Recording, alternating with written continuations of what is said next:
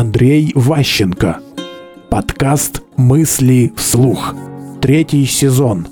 Зачем зовут варягов? Помните, что ваши подчиненные, особенно вот рядовые, думать они могут не всегда. Они могут получить задачу и могут ее делать. А понять, когда остановиться надо, могут совсем редко. И многих прям бесит, когда их останавливают. Мы всегда это делали, а теперь не будем.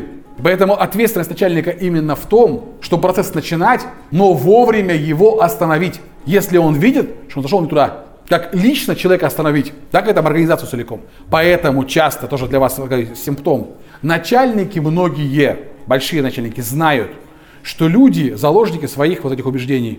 Вы делали карьеру в компании долгие годы, вы специалисты, вы все знаете, но вы знаете, как вы делали раньше.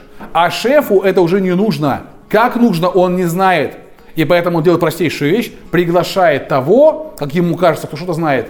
Чтобы остановить процесс, часто приглашает варяга. И его руками крушат хороший коллектив. У нас была такая команда, у нас был такой проект. А его пришли и разломали саблями, раскашили вообще, враги, гады. Мысли вслух. Слушайте новые выпуски и ищите аудиокниги Андрея Ващенко на Литресе.